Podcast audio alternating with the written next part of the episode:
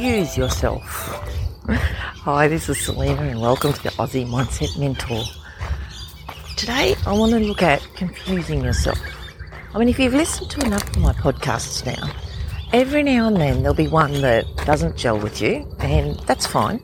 Um, you know, nothing's going to work for everyone all the time, or you know, be right for them.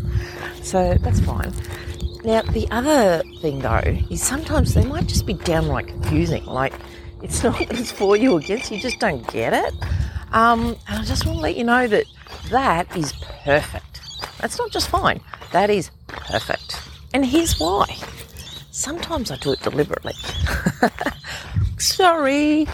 I, now, it's a technique I use in the coaching. Um, however, until I got some feedback from someone else, I didn't actually realise that I was doing it in my, in my podcasts every now and then. Um, so, in fact, this comes with an apology also. However, if you persisted, if you got through those, if you recognise that, oh, I don't get that's confusing, or, or man, I, I'm not following that, then that's the win. That is the big, big win. So if you persisted in that state, that is an absolute win for telling your brain, okay, I'm trying to work something else out here. I'm trying to think new. You would have been thinking new places, trying to figure out um, the different scenarios to fit what the heck was being talked about. Um, in those moments, your brain opens itself to being receptive to new uh, information. It's actually drawing in, it's looking for the things that it doesn't yet know. That's outside the comfort zone. So, all in the comfort zone would be to go, oh, don't get this, turn it off, and don't try again. It's just like, no, nothing's coming in here. Like Fort Knox, you know, you're not inviting um, maybe not Fort Knox, but the old Italian um, forts. We went to this one. It was magnificent. They've got the gate in, the whole town contained within.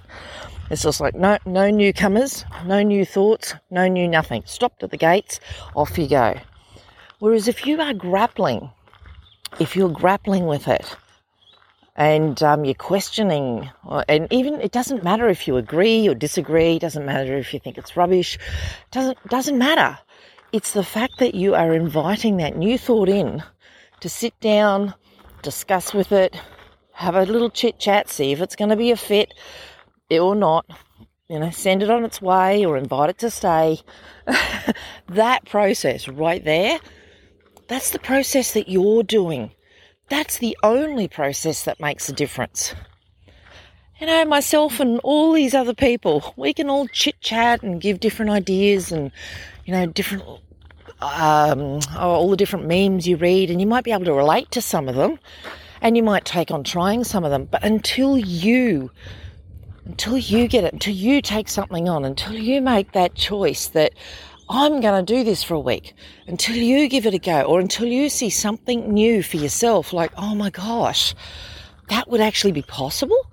Or, oh, when you get it for yourself, that, that is the only time that makes any real long lasting difference.